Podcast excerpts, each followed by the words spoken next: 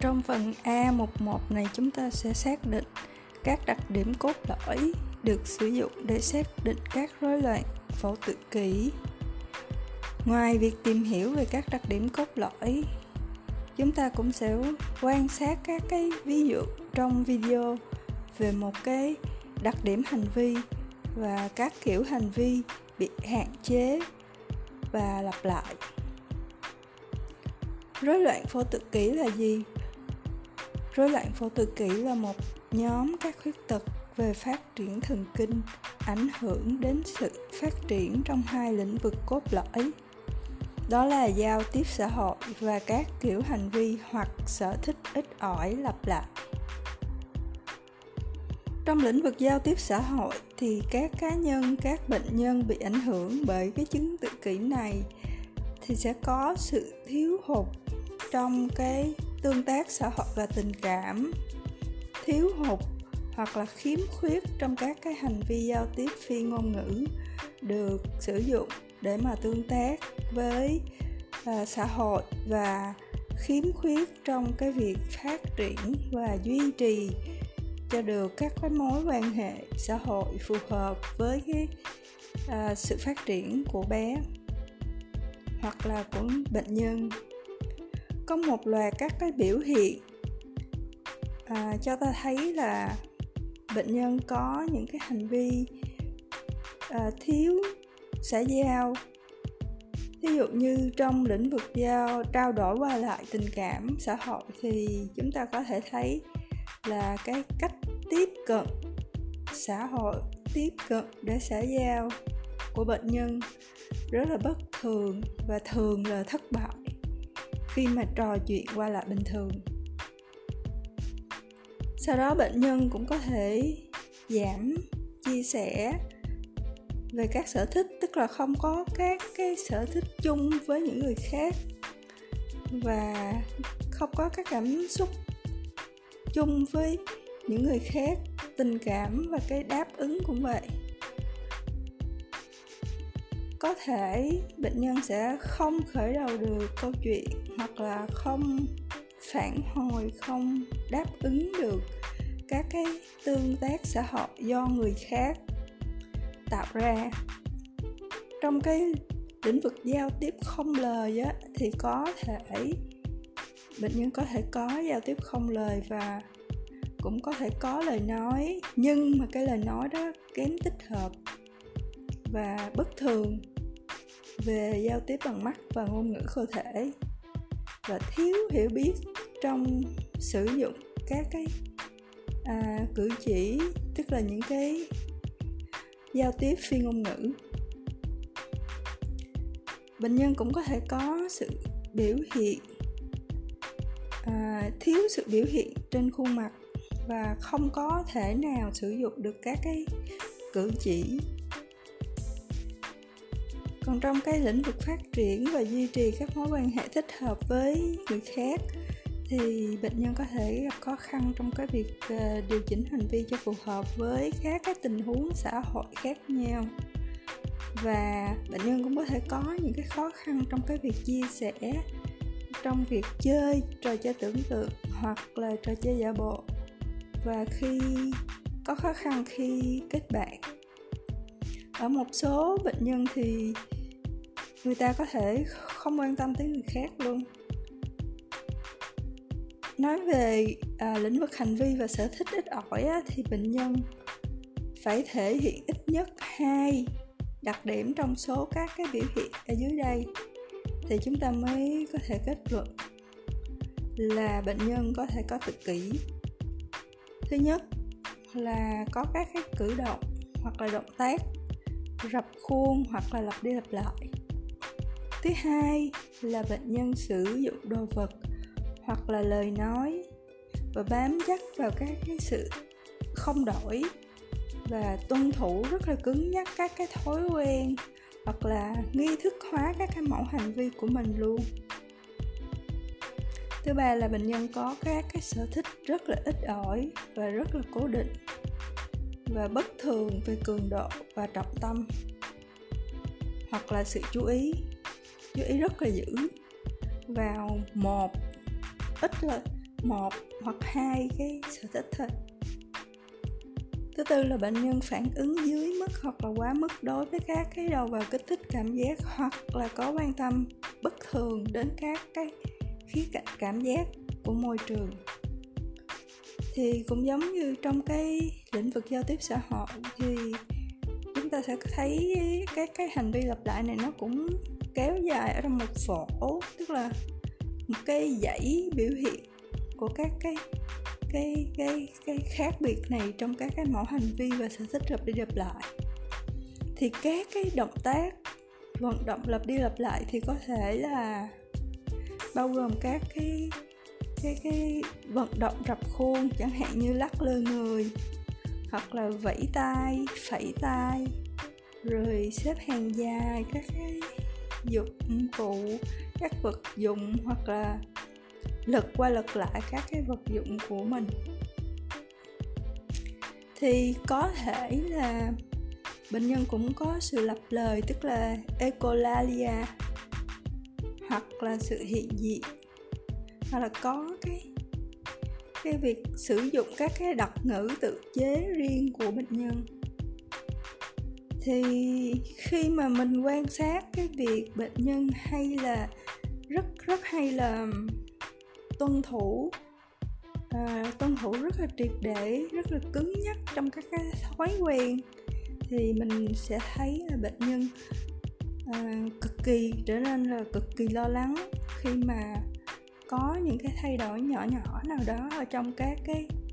cái cái lịch sinh hoạt hàng ngày và bệnh nhân cũng có các cái khó khăn, có các cái khó khăn trong cái cái cái việc chuyển đổi từ cái hoạt động này sang cái hoạt động khác. Và bệnh nhân cũng có những cái lối suy nghĩ rất là cứng nhắc. Và tuân theo một cách ờ, một cách kiểu là nghi thức luôn. Khi mà chào hỏi người khác, chào hỏi người lạ. Và cứ khăng khăng làm một kiểu như nhau. Thí dụ như đi ăn thì chọn đúng một loại thức ăn lần nào cũng vậy. Và ăn một loại một một một một món ăn trong mỗi bữa ăn chỉ một món không đổi.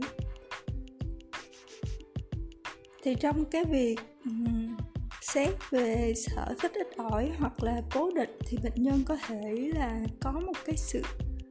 gắn bó rất là chặt chẽ hoặc là rất là bận tâm,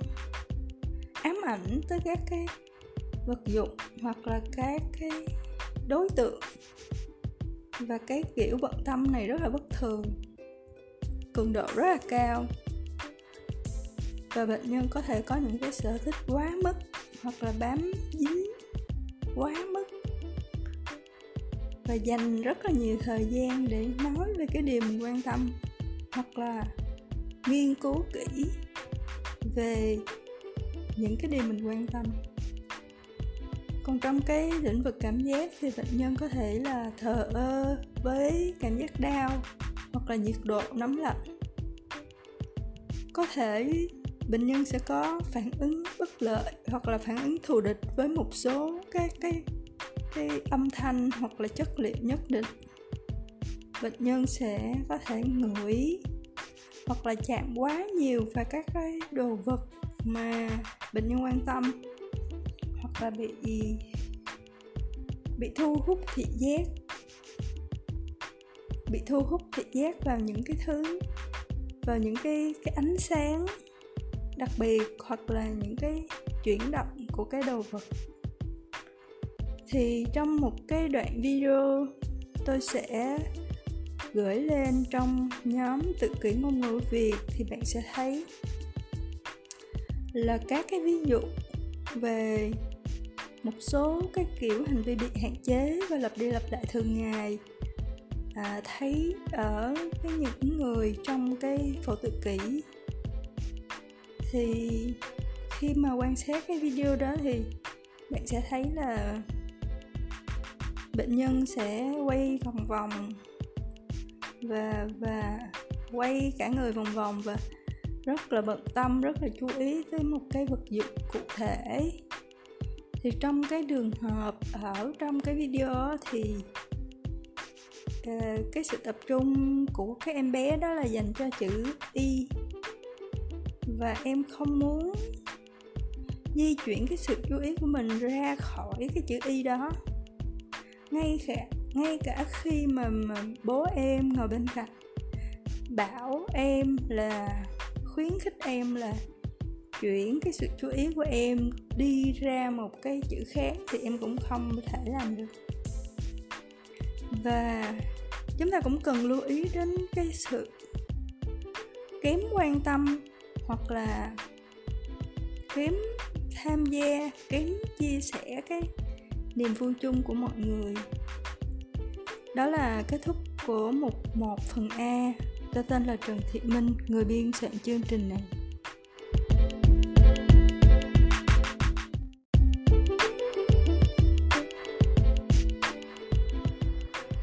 Trong phần A12 này, chúng ta sẽ tìm hiểu tại sao tự kỷ được coi là một rối loạn phổ. Ngoài ra, chúng ta sẽ thảo luận về cách chẩn đoán các cái rối loạn phổ tự kỷ. Thì do cái sự dao động trong các cái biểu hiện triệu chứng cho nên là tự kỷ được coi là một cái rối loạn phổ. Thì các cái triệu chứng có thể uh, có nhiều cái mức độ nghiêm trọng và và cái mức độ trợ giúp mà một cái cá nhân một cái bệnh nhân cần cũng có thể khác nhau tùy thuộc vào cái mức độ nghiêm trọng mà mà họ có mức độ nghiêm trọng của các cái triệu chứng mà họ có. Thì trong cái cẩm nang thống kê và chẩn đoán DSM-5 mới á thì tự kỷ được cái được được được cái cẩm nang này mô tả theo cái mức độ trợ giúp mà bệnh nhân cần tức là mức 1, mức 2, mức 3 thì tương ứng với nó là cái mức độ nghiêm trọng của à, tự kỷ mà bệnh nhân mắc phải đó là độ nghiêm trọng 1, 2, 3 trong đó một là mức độ nhẹ nhất và ba là mức độ nặng nhất. Thì một bệnh nhân mà được chẩn đoán cấp độ 1 thì đã cần trợ giúp rồi. Thì những cái bệnh nhân này có thể nói được nhưng mà họ gặp khó khăn trong cái việc uh, khởi đầu câu chuyện và duy trì tương tác với những người khác. Họ cũng có thể là có những cái mối quan tâm rất là ít ỏi và ít tương tác với những người khác và các cái hành vi của họ bị bó buộc bị bị bị hạn chế và bị lặp đi lặp lại. Và cái việc này làm cho cái hoạt động của họ hoạt động sinh hoạt sinh hoạt học tập hàng ngày bị bị cản trở trong trong nhiều cái hoàn cảnh khác nhau của cuộc sống. Kế tiếp thì bệnh nhân mà được chẩn đoán tự kỷ cấp độ 2 á, thì cũng có thể cần trợ giúp đáng kể. Tức là cấp độ 1 thì đã cần trợ giúp còn cấp độ 2 thì cần trợ giúp đáng kể. Thì bệnh nhân ở cấp độ 2 này có thể có sự khiếm khuyết rõ rệt trong những cái tương tác xã hội. Ngay khi mà họ đã có những cái sự trợ giúp tại chỗ rồi, thì hành vi ít ỏi, lặp đi lặp lại thì sẽ rất là dễ thấy ở những cái bệnh nhân này, ngay cả đối với những người quan sát bình thường. Thôi thì mình cũng đã thấy rồi. Và những cái hành hành vi lặp lại này có thể cản trở hoạt động của họ trong rất là nhiều hoàn cảnh và có thể gây căng thẳng cho họ, gây khó chịu cho họ. Khi mà họ bị chặn lại hoặc là bị bắt phải dừng lại hoặc là bị bắt phải chuyển hướng sang các cái hoạt động khác. Rồi kế tiếp là bệnh nhân được chẩn đoán cấp độ 3 của tự kỷ thì sẽ cần trợ giúp rất là đáng kể thì họ có thể bị khiếm khuyết nghiêm trọng trong giao tiếp bằng lời nói và giao tiếp không lời. Và rất là hạn chế trong việc gợi chuyện trong việc uh, bắt đầu câu chuyện. Và rất là hạn chế khi mà đáp ứng với những cái phép xã giao từ người khác. Họ không biết đáp ứng như thế nào. Như vậy các cái hành vi ít ỏi lặp đi lặp lại thì cản trở hoạt động trên tất cả các cái hoàn cảnh mà họ trong đó tất cả luôn. Thì tới đây ta có thể hỏi là vậy các cái rối loạn phổ tự kỷ được chẩn đoán như thế nào? Chẩn đoán tự kỷ thường thì được một chuyên gia sức khỏe tâm thần hoặc là một chuyên gia y tế được cấp phép được đào tạo. Rồi họ sẽ dùng cảm năng chẩn đoán và thống kê DSM-5 phiên bản thứ năm đó à, để mà căn cứ vào đó để mà chẩn đoán. Thì một cái lượng giá chẩn đoán toàn diện tự kỷ thì nên bao gồm là một phiên quan sát các cái hành vi sau đó là phỏng vấn những người chăm sóc và cái những người những uh, nhân viên y tế hoặc là những người cung cấp các dịch vụ cho người tự kỷ. Sau đó xét tới tiền sử bệnh và hành vi sức khỏe của họ. Sau đó làm các cái ờ, xét nghiệm y tế khác để mà loại trừ một số các cái bệnh di truyền. Bệnh mất thính giác hoặc là các cái bệnh khác có thể gây ra, có thể tạo ra các đặc điểm hành vi tương tự như tự kỷ, mình phải loại trừ ra. Như vậy thì tại sao cần phải đi tìm kiếm một cái chẩn đoán y tế xác định là con cái hoặc là người thân trong gia đình mình bị tự kỷ tại sao cái điều đó lại quan trọng? Khi mà chúng ta nghi ngờ là có một người mắc bệnh tự kỷ đó là vì cái chẩn đoán y tế này có thể giúp cho chúng ta xác định được cái quá trình điều trị y tế nào sẽ phải được chọn và sẽ phải làm gì với bệnh nhân hoặc là các cái dịch vụ y tế hoặc là các cái bảo hiểm xã hội nào mà bệnh nhân đủ điều kiện để mà nhận. Thì chúng ta thí dụ một cái trường hợp ở bang California thì phải có cái chẩn đoán y tế là bệnh nhân bị tự kỷ thì bệnh nhân mới đủ điều kiện tham gia vào các cái hệ thống à, trung ương hệ thống của trung ương mà nằm ở cái quận nằm ở cái khu vực dành cho người khuyết tật à, về phát triển. Như vậy phải có chẩn đoán thì chẩn đoán thì chúng chúng thì họ mới nhận được các cái cái tiện ích các cái phúc lợi đó. Và các cái nhà cung cấp dịch vụ chăm sóc sức khỏe tư nhân bảo hiểm y tế nhà nước cũng vậy, cũng có thể cung cấp và thanh toán cho các cái cái cái phương pháp, các phương án, các tiếp cận điều trị. Thí dụ như là điều trị sức khỏe hành vi. Nếu mà bệnh nhân có cái chẩn đoán y tế về rối loạn phổ tự kỷ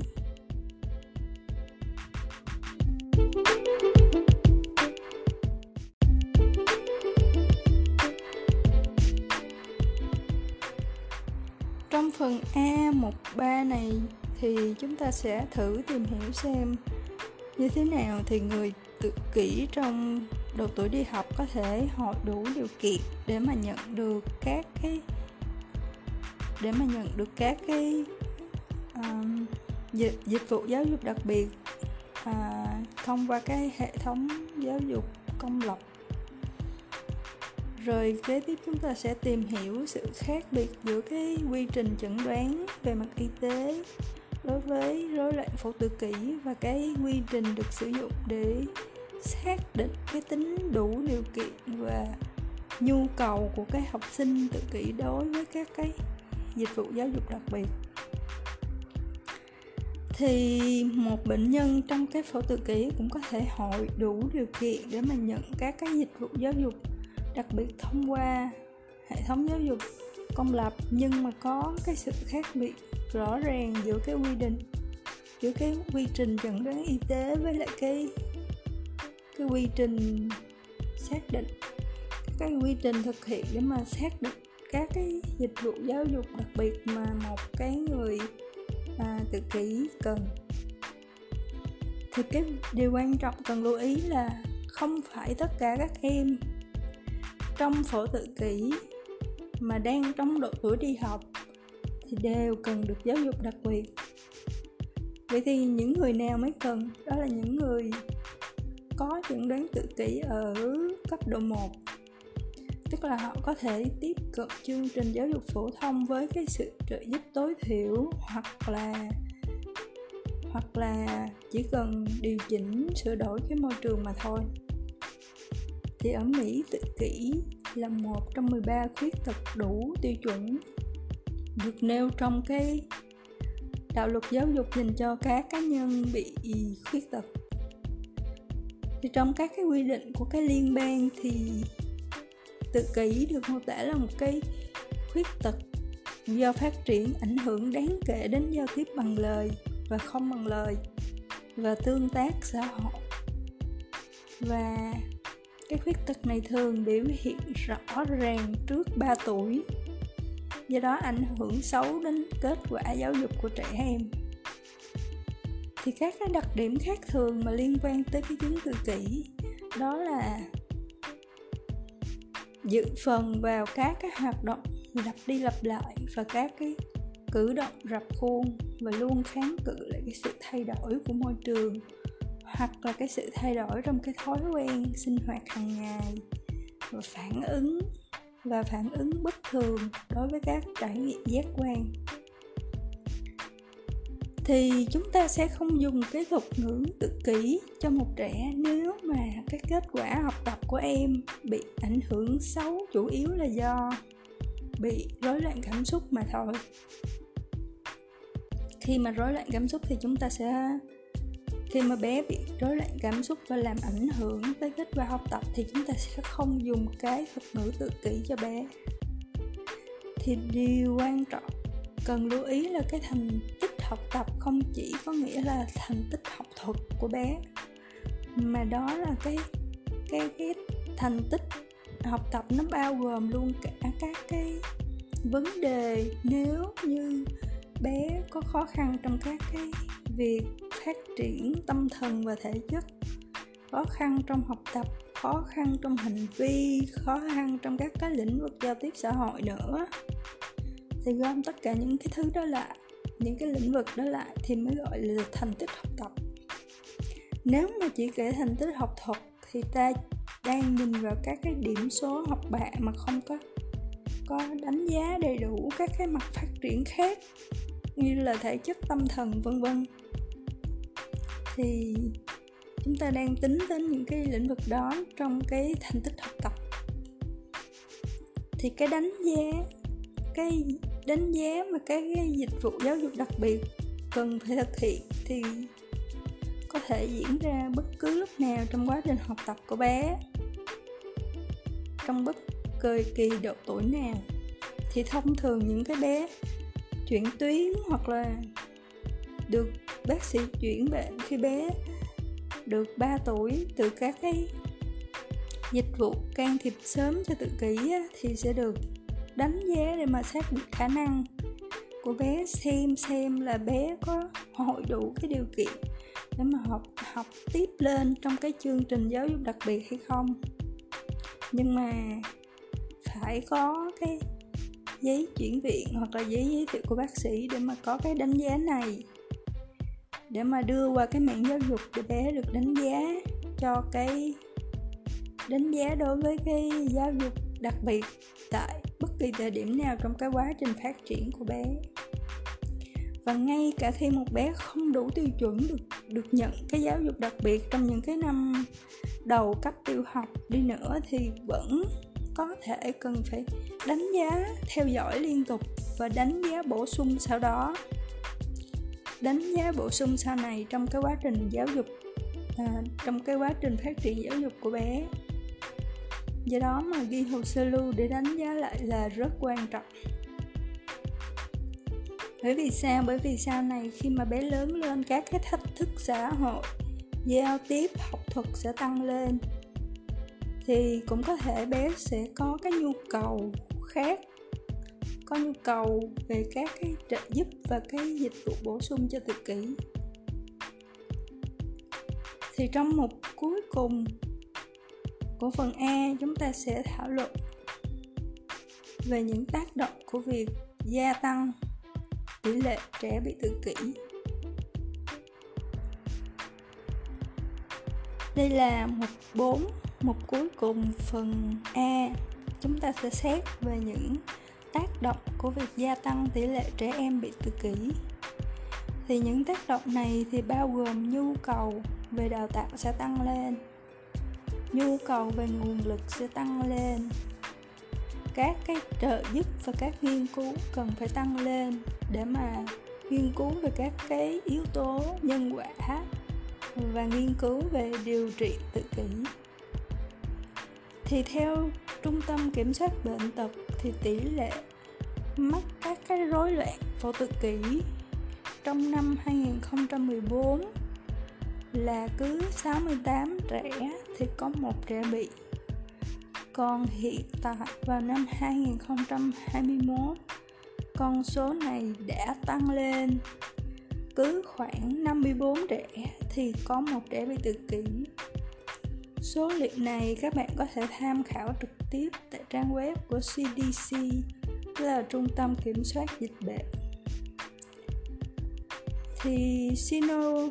North và các cộng sự vào năm 2008 đã chỉ ra rằng khoảng 80 khoảng 70 phần trăm người mà bị rối loạn phổ tự kỷ thì cũng có ít nhất là một bệnh. Đồng mắt các bệnh đồng mắt phổ biến nhất là khuyết tật trí tuệ. Thì theo cái trung tâm kiểm soát dịch bệnh CDC khoảng 54% người được chẩn đoán bị rối loạn tự kỷ thì cũng bị khuyết tật trí tuệ. Còn bệnh ừ, hoặc là tình trạng sức khỏe tâm thần có trong các cái bệnh nhân tự kỷ cũng khá là phổ biến ví dụ như lo lắng lâm sàng thì ảnh hưởng tới khoảng 29% số người trong phổ tự kỷ. Tăng động giảm chú ý ảnh hưởng tới khoảng 28% số người trong phổ tự kỷ. Và rối loạn thách thức chống đối có ở khoảng 28% trong số người ở phổ tự kỷ. Thì trẻ trai trẻ em trai có nguy cơ được uh, xác định là bị tự kỷ cao hơn 5 lần cao hơn gần 5 lần so với trẻ gái. Thì cứ 42 trẻ trai thì có một em bị tự kỷ. Và cứ 189 trẻ gái thì có một em bị tự kỷ. Trẻ em da trắng thì có khả năng à, bị xác định là bị tự kỷ nhiều hơn so với trẻ em da đen hoặc là trẻ gốc Hispanic thì cứ khoảng 63 trẻ da trắng thì có một em bị tự kỷ. So với cứ 81 trẻ da đen thì mới có một em bị tự kỷ. Và cứ 93 trẻ gốc Hispanic thì có một em bị tự kỷ. Và chỉ có ít hơn phân nửa trẻ được xác định là bị tự kỷ thì sẽ được đánh giá đối với những cái quan ngại về những cái phát triển khác khi mà trẻ đã được 3 tuổi rồi. Thì sao? Thì trung bình là sau 4 tuổi trẻ mới được xác định là bị tự kỷ. Trước đó thì không có bị, không có được chẩn đoán gì cho đến mãi đến mãi đến khi sau 4 tuổi mới được chẩn đoán. Hoặc là mặc dù nếu mà sàng lọc kịp thì cái tự kỷ cũng có thể chẩn đoán sớm nhất là khi trẻ được 2 tuổi. Và nếu như nếu như mà thậm chí là chúng ta có thể chẩn đoán sớm hơn nhiều nếu mà chúng ta biết được các cái nguy, yếu tố nguy cơ gia đình, thì chúng ta tìm hiểu sơ qua về các cái nguyên nhân có thể, nguyên nhân có thể có hoặc là các cái yếu tố góp phần liên quan tới rối loạn phổ tự kỷ thì ngày càng càng ngày càng có nhiều cái nghiên cứu cho thấy là nếu mà có thể thì nếu gia đình có một đứa con bị tự kỷ á, thì và và chúng ta không biết một cái điều gì khác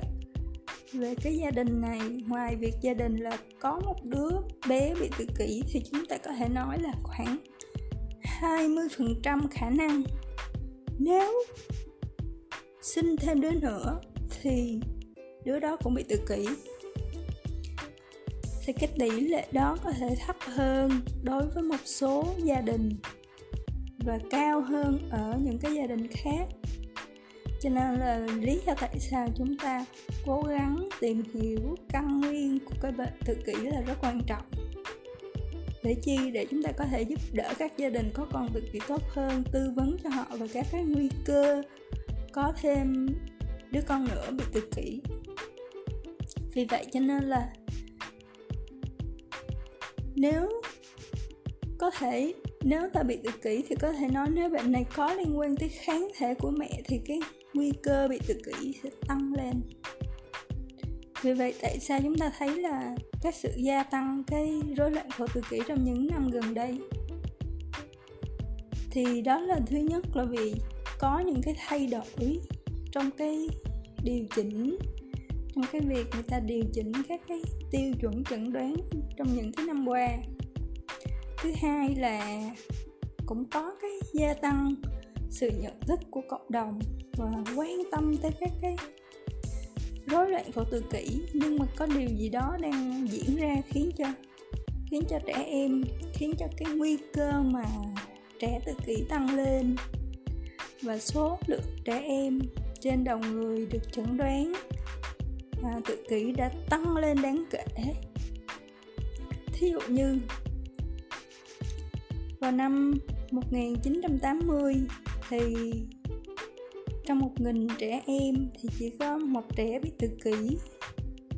Còn hiện tại thì cứ 54 em thì một em bị tự kỷ. Và cái con số này là cứ 68 em thì một em bị tự kỷ vào năm 2014 cho nên là câu hỏi tại sao mà bệnh tự kỷ dường như là tăng nhanh đến như vậy? Đó là một cái câu hỏi triệu đô bởi vì khi mà chẩn đoán tăng nhanh thì đồng nghĩa với cái chuyện là phải chi tiêu hàng triệu. Nếu mà không nói là hàng tỷ đô cho các cái việc sàng lọc chẩn đoán, chăm sóc, điều trị tự kỷ. Có rất là nhiều cái lý do cho cái sự gia tăng này. Thứ nhất là di truyền.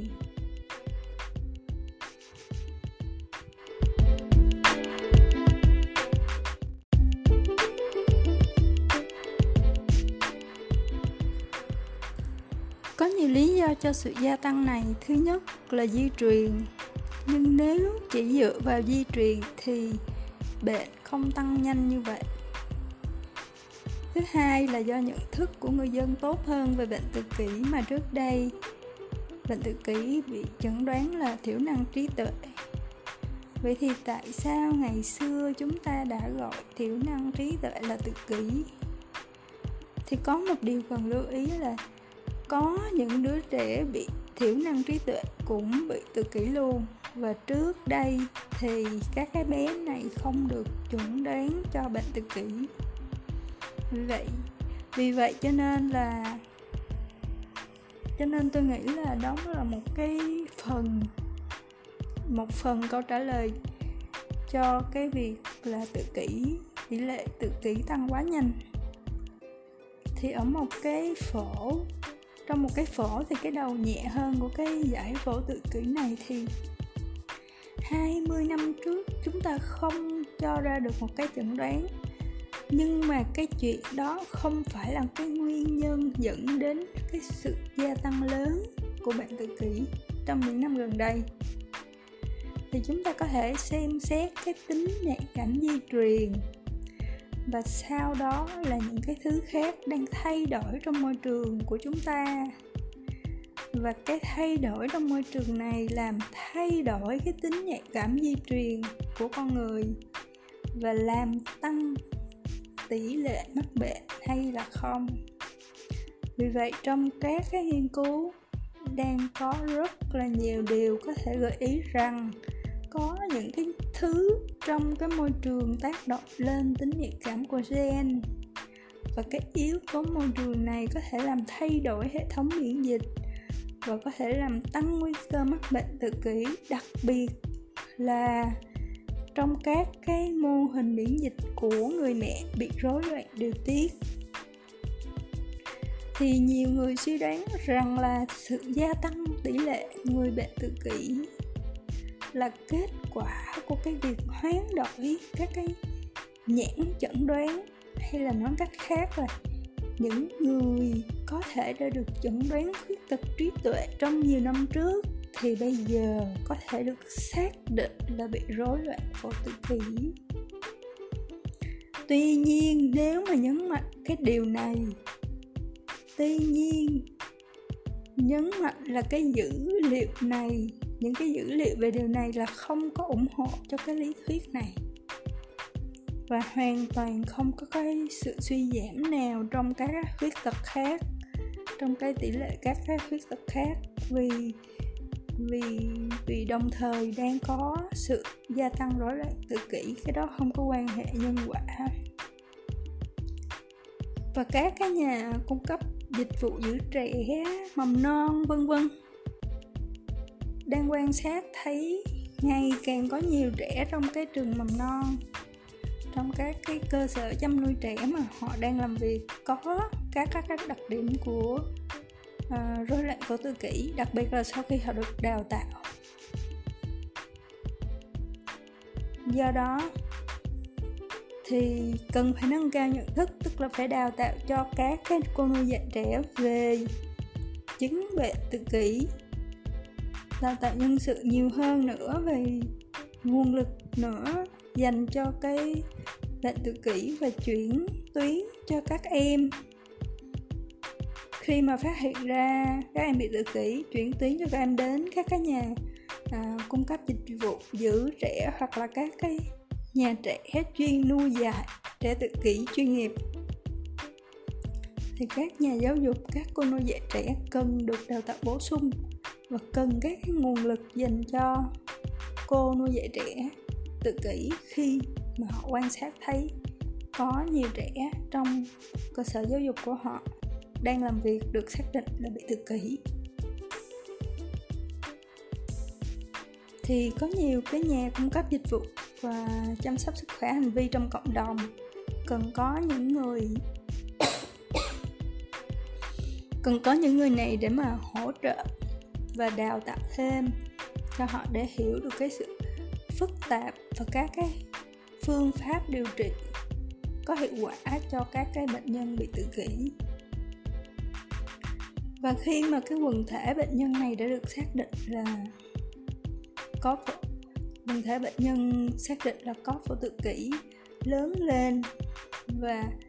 và và cái bệnh nhân này sau khi lớn lên rồi và đi ra các đi ra khỏi cái hệ thống giáo dục công lập rồi thì lại cần có những cái chuyên gia tư vấn nơi chuyển tiếp cho họ. Thí dụ như chuyển tiếp đi làm đi kiếm việc làm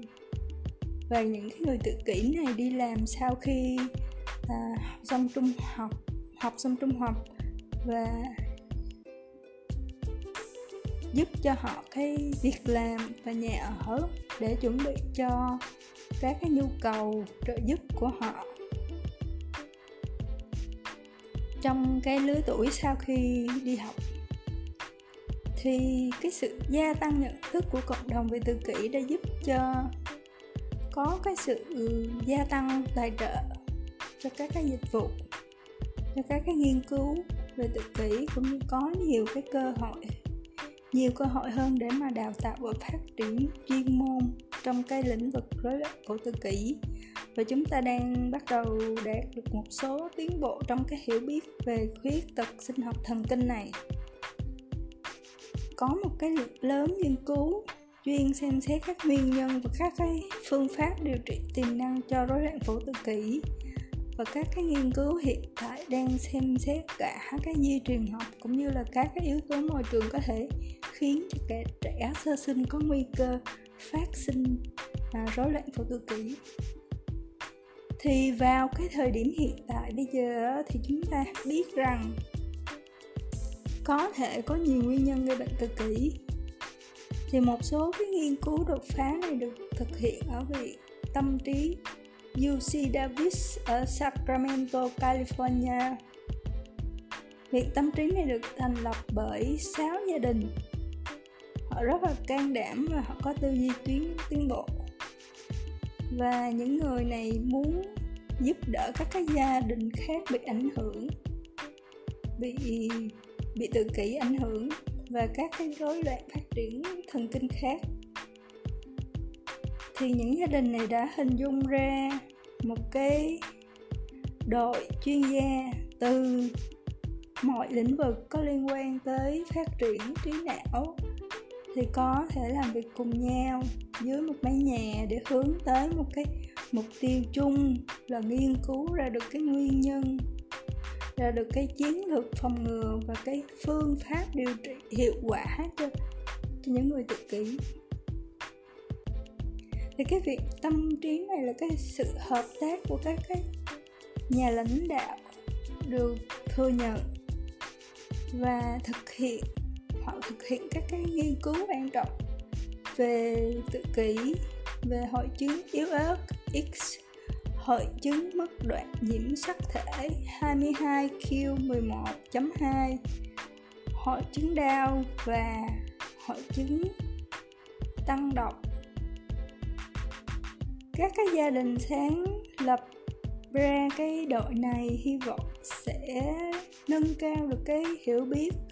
về rối loạn phát triển thần kinh bằng cách khuyến khích các cái phương pháp tiếp cận khoa học. Của cái nhóm này đối với nghiên cứu chuyển dịch. Thì các cái gia đình sáng lập này cũng muốn chuyển đổi việc, cái việc mà chăm sóc lâm sàng chuyển từ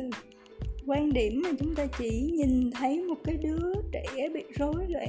tự kỷ sang tìm hiểu những cái thế mạnh và những cái thách thức mà bé gặp phải và hiểu được vai trò của gia đình trong cái việc